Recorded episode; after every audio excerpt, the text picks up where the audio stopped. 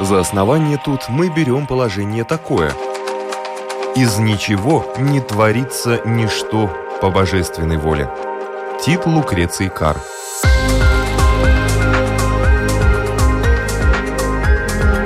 Дерзкие теории, смелые гипотезы, предположения, которые завтра могут стать аксиомами. Программа обо всем, что нас окружает. Природа вещей. На Латвийском радио четыре.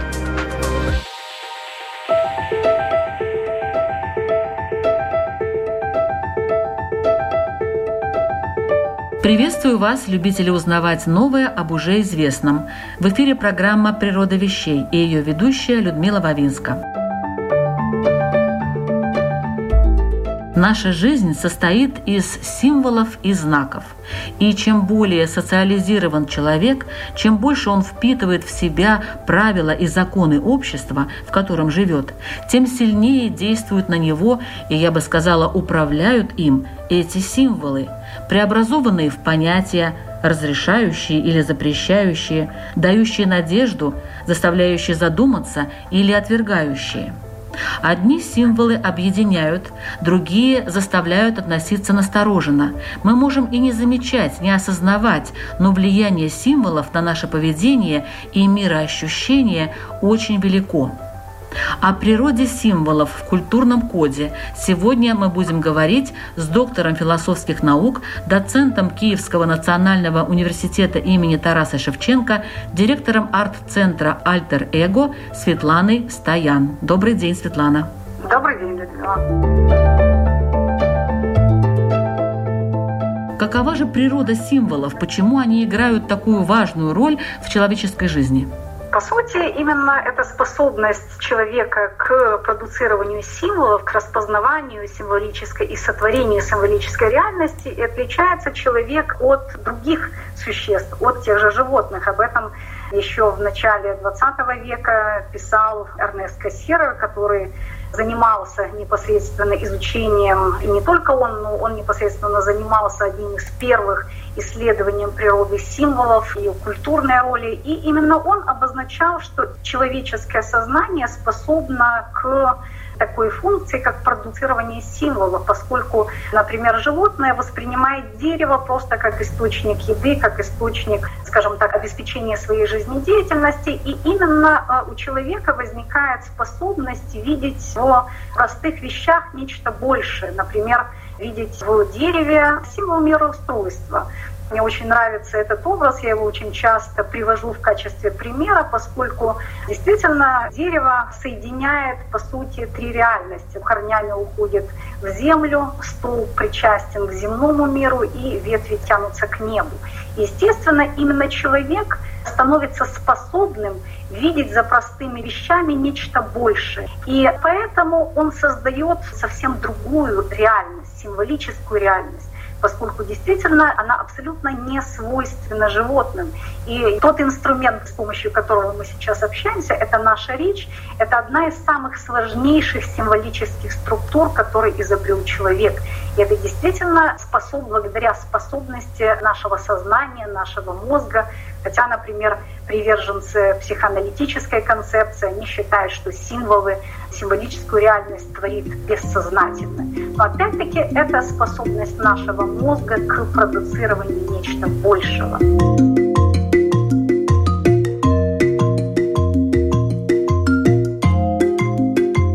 Связь между людьми заложена в самом слове «символ». Первоначально этим греческим словом обозначали черепок, служивший знаком дружеских отношений. Расставаясь с гостем, хозяин вручал ему половинку от разломанного черепка, а вторую его часть оставлял у себя. Через какое бы время этот гость снова не появился в доме, его узнавали по черепку. Удостоверение личности – таков изначальный смысл слова «символ» в античности. Но все же нужно отличать символ от знака. Мы можем сказать, что символ — это определенное такое знакоподобное образование, но которое всегда выходит за свои границы и указывает на определенные многослойные смыслы, которые лежат вне него самого. Что имеется в виду? Когда я приведу пример, будет более понятно, когда христианин смотрит на икону и видит там голубя, он прекрасно понимает, что это не просто птица, что это символ Духа Святого.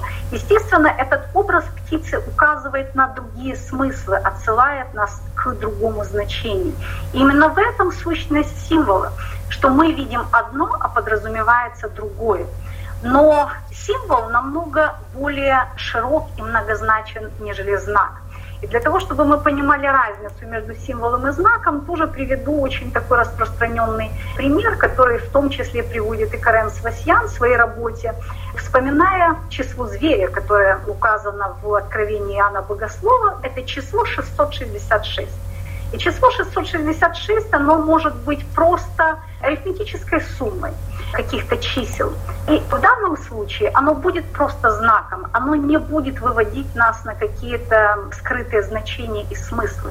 Но когда мы число шестьсот шестьдесят шесть кодируем в контексте Откровения Иоанна Богослова, мы, естественно, выходим на совсем иное значение, на образ Антихриста. Это число зверя, которое символизирует темное люциферное начало. И, естественно, здесь уже знак будет превращаться в символ. Поэтому мы можем сказать, что знак в себе содержит потенцию символа, но не всегда ее реализует.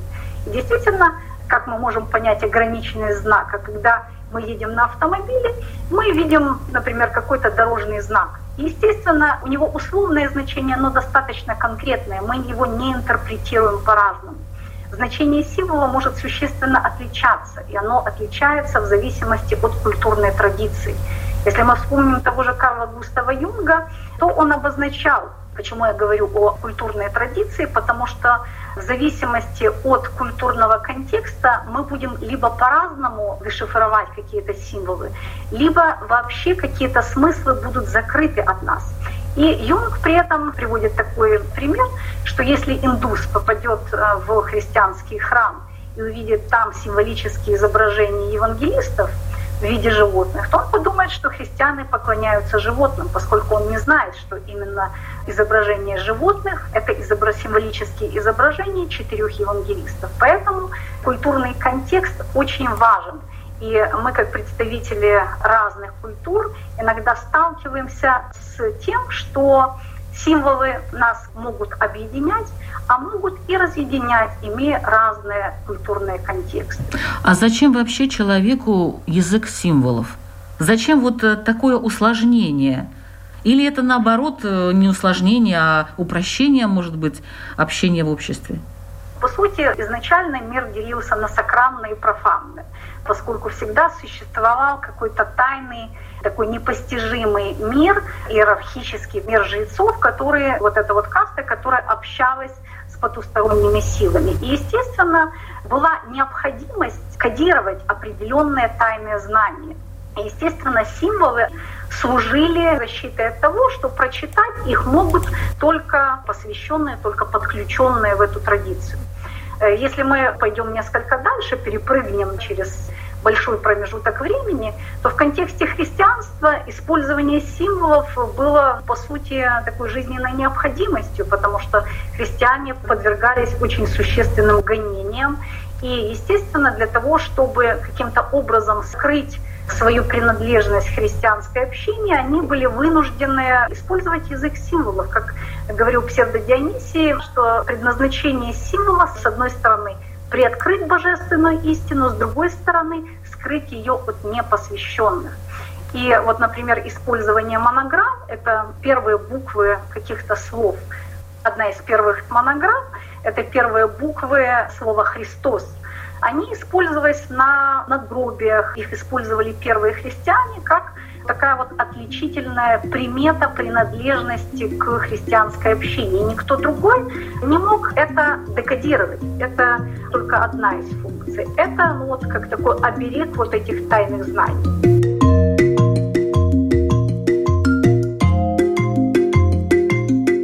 Во всех древних культурах есть символ мировой горы, священного центра, где жили боги.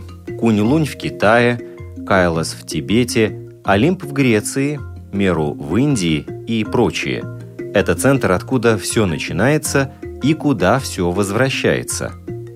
На возвышении строили священные центры. Так, в Древней Греции на холмах строили акрополи, что переводится как «верхний город». Это место, где жили боги-покровители города. Эти храмы строились не для людей, а для богов, и простые люди туда не заходили даже в дни священных праздников. На Руси на холмах строили кремли. В некоторых городах, находившихся на равнинной местности, даже специально насыпали холм, чтобы Кремль был виден из любого места. Что такое гора в жизни каждого человека? Это главное, священное, ориентир. То, что вызывает у нас чувство величия и постоянства. Мы всегда выбираем то, что считаем ценным. Мы оцениваем, что стоит наших усилий и чему посвящать время своей жизни.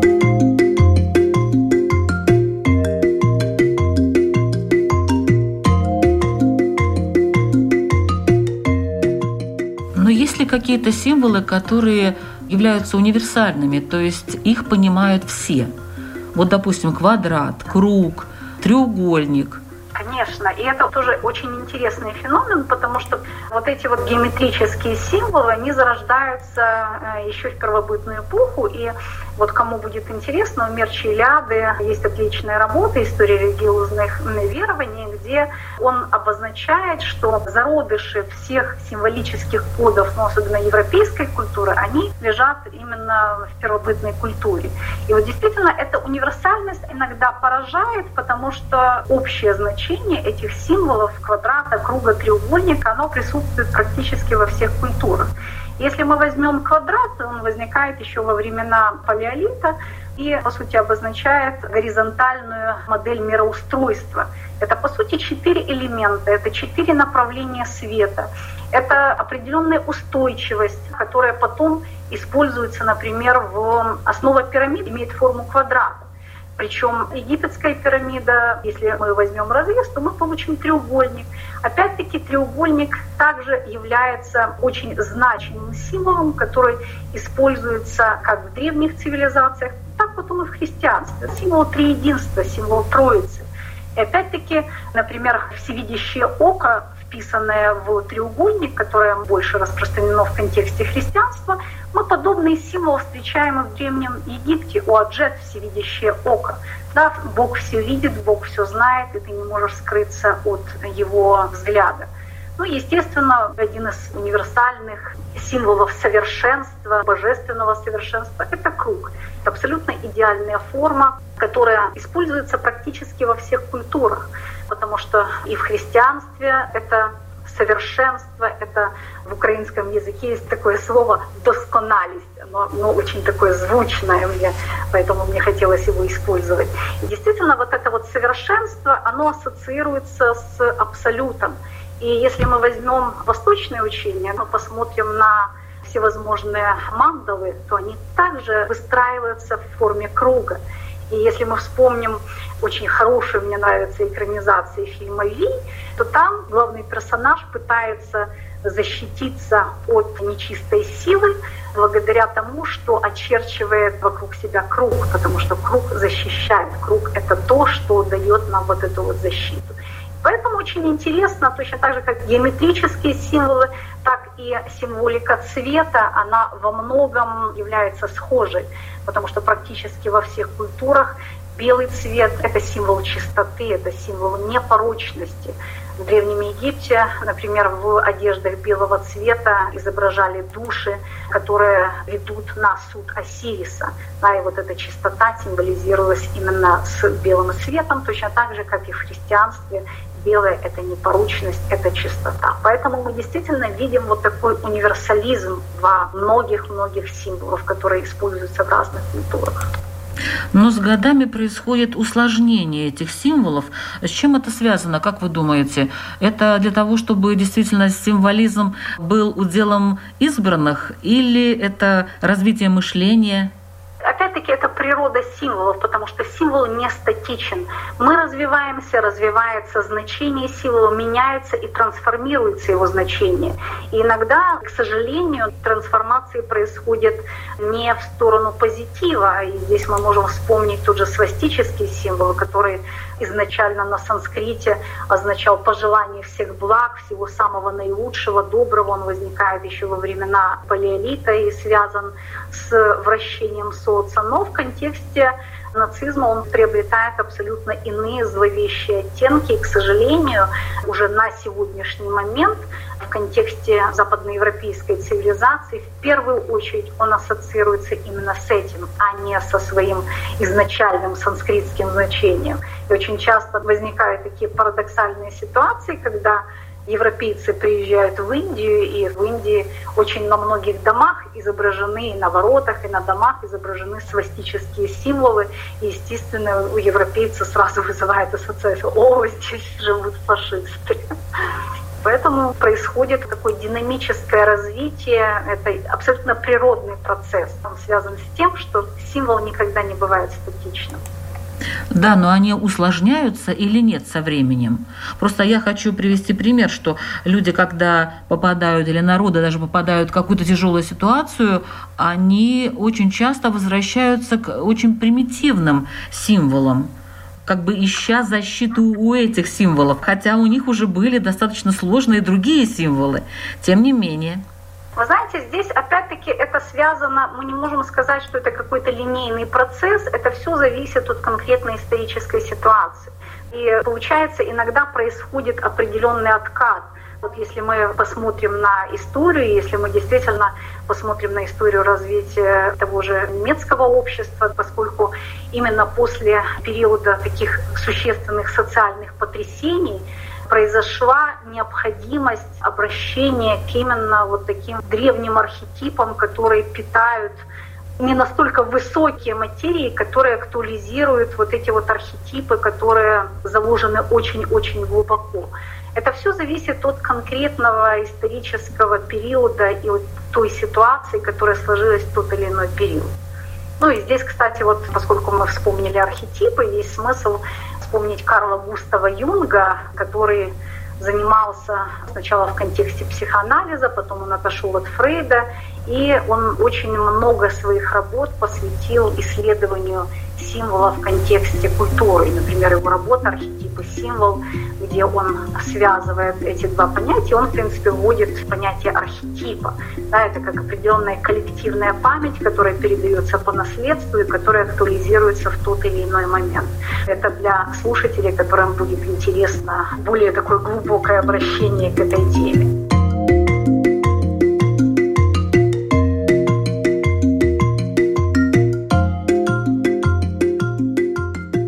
Археологи и историки, изучавшие памятники старины, обнаружили, что в древних манускриптах и на предметах быта, найденных в самых разных уголках Земли, рядом с изображением событий из жизни встречаются повторяющиеся знаки, как будто бы фиксирующие нарисованные сюжеты или показывающие причины запечатленных явлений.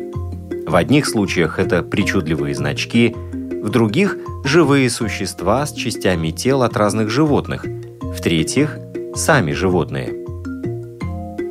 Одна часть символов выглядит статично, другая, напротив, как бы содержит в себе движение.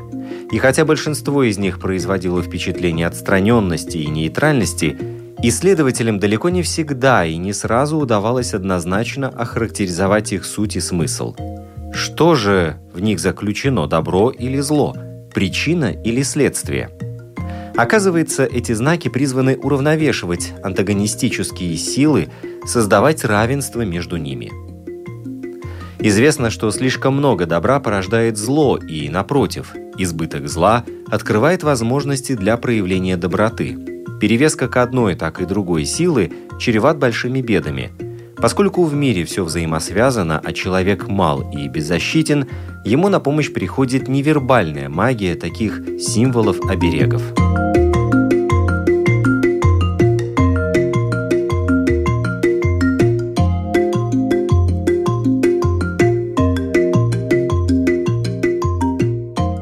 Архетипы — это определенная коллективная память. И Юнг выделяет много архетипов. Один из них, например, архетип маски. Это наша личина, которой мы закрываемся от внешнего мира. Каждый из нас, мы можем сказать, носит маску, носит, исполняет огромное количество социальных ролей. Например, я в повседневной жизни исполняю роль и преподавателя, и матери, и наставника, и подруги. Но это не всегда открывает нашу истинную природу, истинную сущность. И, кстати, под влиянием Юнга Герман Гессе, я думаю, что многие знают этого потрясающего писателя, вот этот вот архетип маски, он прекрасно воплощается, и архетип маски, архетип тени, он воплощается в его романе «Степной волк». Я вообще очень люблю Германа Гессе, и очень интересно прослеживать такую трансформацию и реализацию вот таких вот символов и значений, архетипов и в литературе, и в искусстве, потому что сфера творчества всегда является таким, знаете, лакмусовой бумажкой, ретранслятором. И она всегда отвечает вот на те запросы, которые возникают в обществе и в культуре. И опять-таки, если обратиться к сфере искусства, то она как раз в истории европейской культуры, она всегда отображает процессы, когда было усиление вот этого обращения к символической реальности. И наоборот, времена, когда процессы рационализации, когда вот такой вот диктат разума, он преобладал. Это очень интересно просматривать, потому что именно по истории развития искусства мы можем просмотреть, в какие периоды именно происходило доминирование каких-то рациональных тенденций, обращение и доминирование символов. Ну, например, это древние цивилизации, Древний Египет, в Древней Греции все-таки происходит большее такое обращение к рациональным истокам, это развитие философии, развитие мысли. В Средневековье, опять-таки, это доминирование в искусстве символической реальности, иконы, это абсолютная условность. Ну, опять-таки, вот интересно, если просматривать историю искусства, мы увидим что-то наподобие спирали. И эта спираль практически в разные периоды времени возвращает нас к тому, что было раньше. То, о чем я обозначила. В искусстве Египет — обращение к символизму, Древняя Греция — больше такие натуралистические, реалистические тенденции, Средневековье — опять возвращение к символическим формам, возрождение древнегреческой традиции — это опять-таки виток реализма, и девятнадцатый век — это усталость уже от такой рационализации, это возникновение множества течений, начиная от прерафаэлитов до оформления символизма как художественного направления. Так что это вот очень-очень интересный процесс. Если смотреть на это в целом, мы получим очень такую интересную картину. Есть такое понятие, как «симулякр». Почему вот в контексте современной культуры многие исследователи говорят о доминировании симулякров, а не символов? Поскольку это понятие любил использовать Жан Бодрийяр, хотя, естественно, не он его вводит, но опять-таки в контексте бодрийяровского учения симулякр, вот если сравнивать метафорически, это мыльный пузырь. Да, если символ отсылает нас к истинной реальности, он связывает нас со смыслами, с жизнью, то симулякры — это определенное такое пустопорожнее образование, которое возникает вследствие такого доминирования массовой культуры, вследствие того, что человек переключается, создает вот эту технократическую среду, в которой смыслы, по большому счету, и символы разрушаются. Я могу сказать, что я не вполне согласна с такой радикальной позицией Бодрийяра, поскольку он вообще клеймит все возможные технические инновации, он считает симулятивными, все масс-медиа, виртуальную реальность, то, что произведено с помощью техники. Я менее категорична, я считаю, что техническая сфера — это только медиа, это только посредник. И все зависит от того, какие смыслы вкладывает в нее человек. Для примера можно взять медиаискусство, которое, по мнению Бодрийяра, является чистейшим симулякром.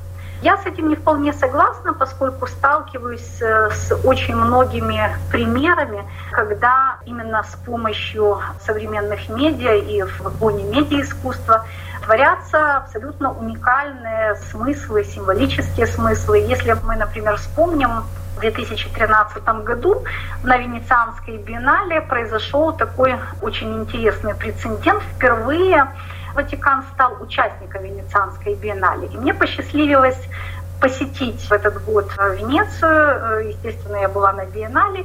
И для меня было очень таким приятным открытием, что павильон Ватикана создал такую потрясающую мультимедийную интерактивную инсталляцию, которая была связана с творением мира.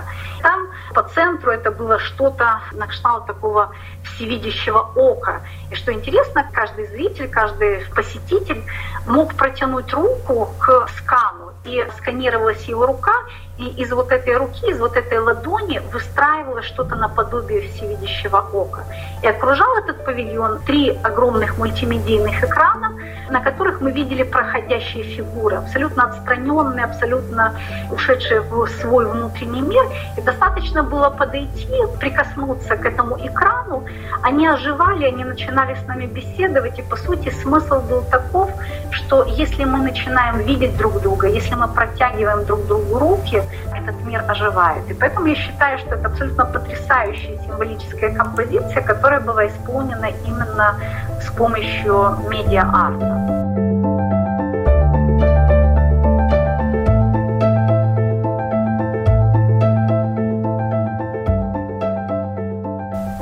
Ну вот сейчас некоторые специалисты отмечают некоторую потерю, искажение, наверное, символизма в культуре и литературе.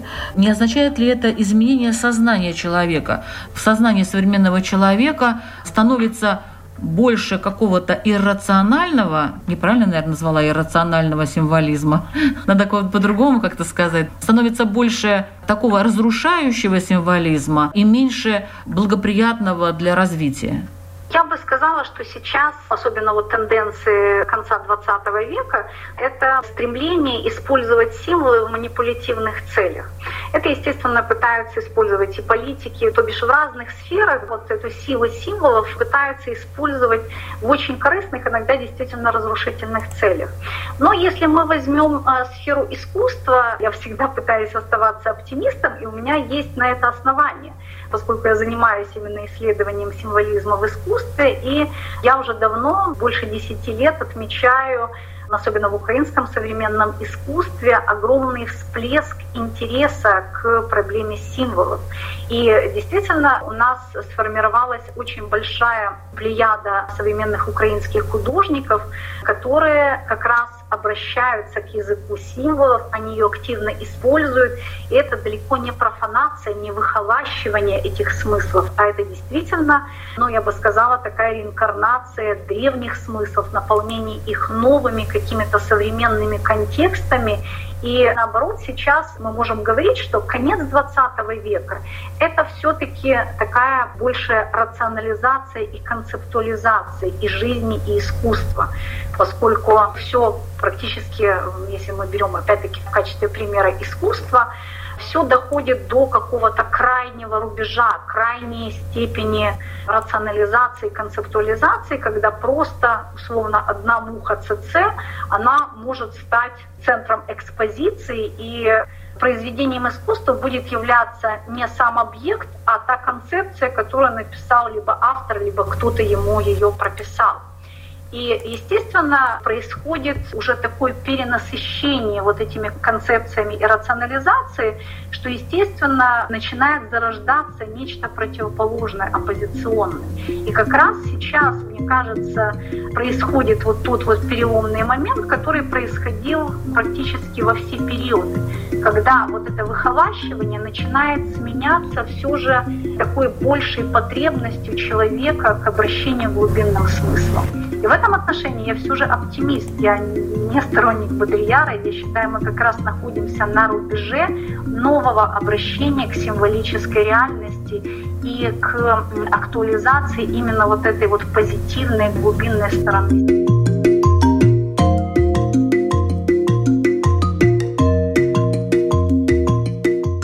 Прямое значение в символе равноправно абстрактному.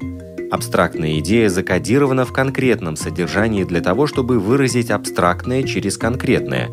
Но и конкретное кодируется абстрактным, чтобы показать его идеальный, отвлеченный смысл.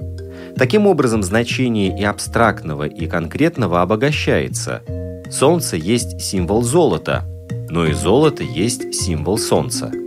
Слово «символ» – это своего рода банк данных, который можно представить себе в виде спирали, то есть кругов, как бы упрятанных друг в друга и переходящих один в другой.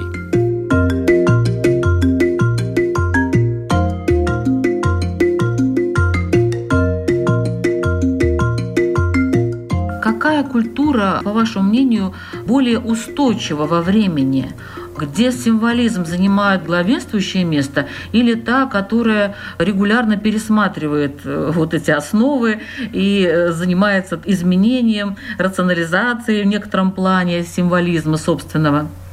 Достаточно сложно говорить об этом, особенно в эпоху вот такой тотальной глобализации, потому что даже восточные страны, в которых все-таки вот эта дань традициям, ну, такое бережное, более такое консервативное отношение к ним, оно сейчас подвергается очень серьезным изменениям, поскольку, как мы видим, и Япония, и Китай, и Сингапур, Тайвань, все страны, они подвержены вот этим глобализационным изменениям. И это не может не сказываться на природе использования, на принципе использования символов в повседневной жизни, так и в такой традиционной. Хотя можно сказать, что все-таки восточные культуры в этом плане, наверное, все-таки более консервативны, нежели европейское общество и культура, которые сейчас максимально секуляризировались, и в западноевропейской культуре все же ослабилось влияние тех же христианских символов, которые играли очень значительную роль на протяжении, ну, практически всей истории с момента возникновения христианства. Опять-таки сейчас даже попытка создать какие-то светские, секулярные символы, она, естественно, присутствует, но я не могу сказать, что эти попытки настолько успешны. Но опять-таки, как я уже говорила, что, как показывает практика, что за процессами такого отхода от традиционных символов, от символической реальности приходит возвращение к ней. И, по сути, мы можем сказать, что человек вообще никогда не выходит из символической реальности, потому что вся природа культуры, она символична по своей сути. Мы используем язык, это уже одна из главных символических систем. Очень интересно, когда мы переходим на какие-то конкретные примеры. Мне бы очень хотелось в этой связи вспомнить кинематограф, потому что все же для меня одним из главных таких стержневых персонажей в этом мире, ну, является Андрей Тарковский. И хоть он очень не любил, когда ему приписывали, скажем так, его отношение к символизму, он просто не любил определенные какие-то маркеры. Но мне кажется, что его кинематограф, это, естественно, вслед за Бергманом, потому что он очень много почерпнул от Бергмана, но все же он, как мне кажется, пошел намного дальше. Потому что он создает абсолютно потрясающие символические смыслы, символическую реальность, которую в мировом кинематографе, как по мне, не создает никто. И если мы вспомним, например, его «Солярис», да, один из любимых моих фильмов, каждый его фильм абсолютно уникален. Семь с половиной фильмов человек создал за свою жизнь, и каждый из них является шедевром, каждый из них является таким многослойным пирогом, в который ты постоянно открываешь наново. Да? И вот действительно сущность символа, что мы постоянно, мы никогда не можем до конца раскрыть эти символические смыслы. Вот я почему вспомнила Солярис. Солярис, вот этот образ этого безграничного этого космического океана, который, по сути, сканирует наш мозг, сканирует то, что сокрыто от нас, сканирует наше бессознательное. Это как коллективное бессознательное Карла Густава Юнга. Там столько пересечений с таких интересных ассоциаций в контексте психоаналитической традиции. Там просто абсолютно потрясающее огромное количество таких вот символических сцен, символических образов, которые каждый из нас в зависимости от особенностей нашего внутреннего мира будет декодировать по-своему. Но один из главных таких стержневых моментов этого фильма, если вы помните, монолог Снаута, монолог Снаута на космической станции, когда он говорит: «А все же человеку нужен человек». Действительно, для меня это одна из таких ключевых фраз, потому что только при наличии другого человека мы можем ретранслировать какие-то смыслы, в том числе и символические. Только благодаря наличию другого понимающего человека наша жизнь становится осмысленной.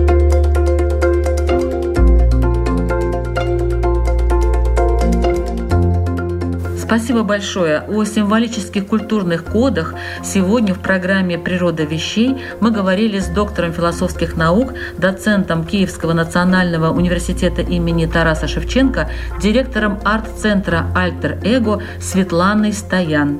Спасибо большое, Светлана. Спасибо. Программу подготовили ведущая Людмила Вавинска, компьютерный монтаж Ингрида Бедела, музыкальное оформление Кристина Золотаренко. И напоминаю, что «Природу вещей» мы открываем каждый четверг в три часа дня на Латвийском радио четыре. Присоединяйтесь.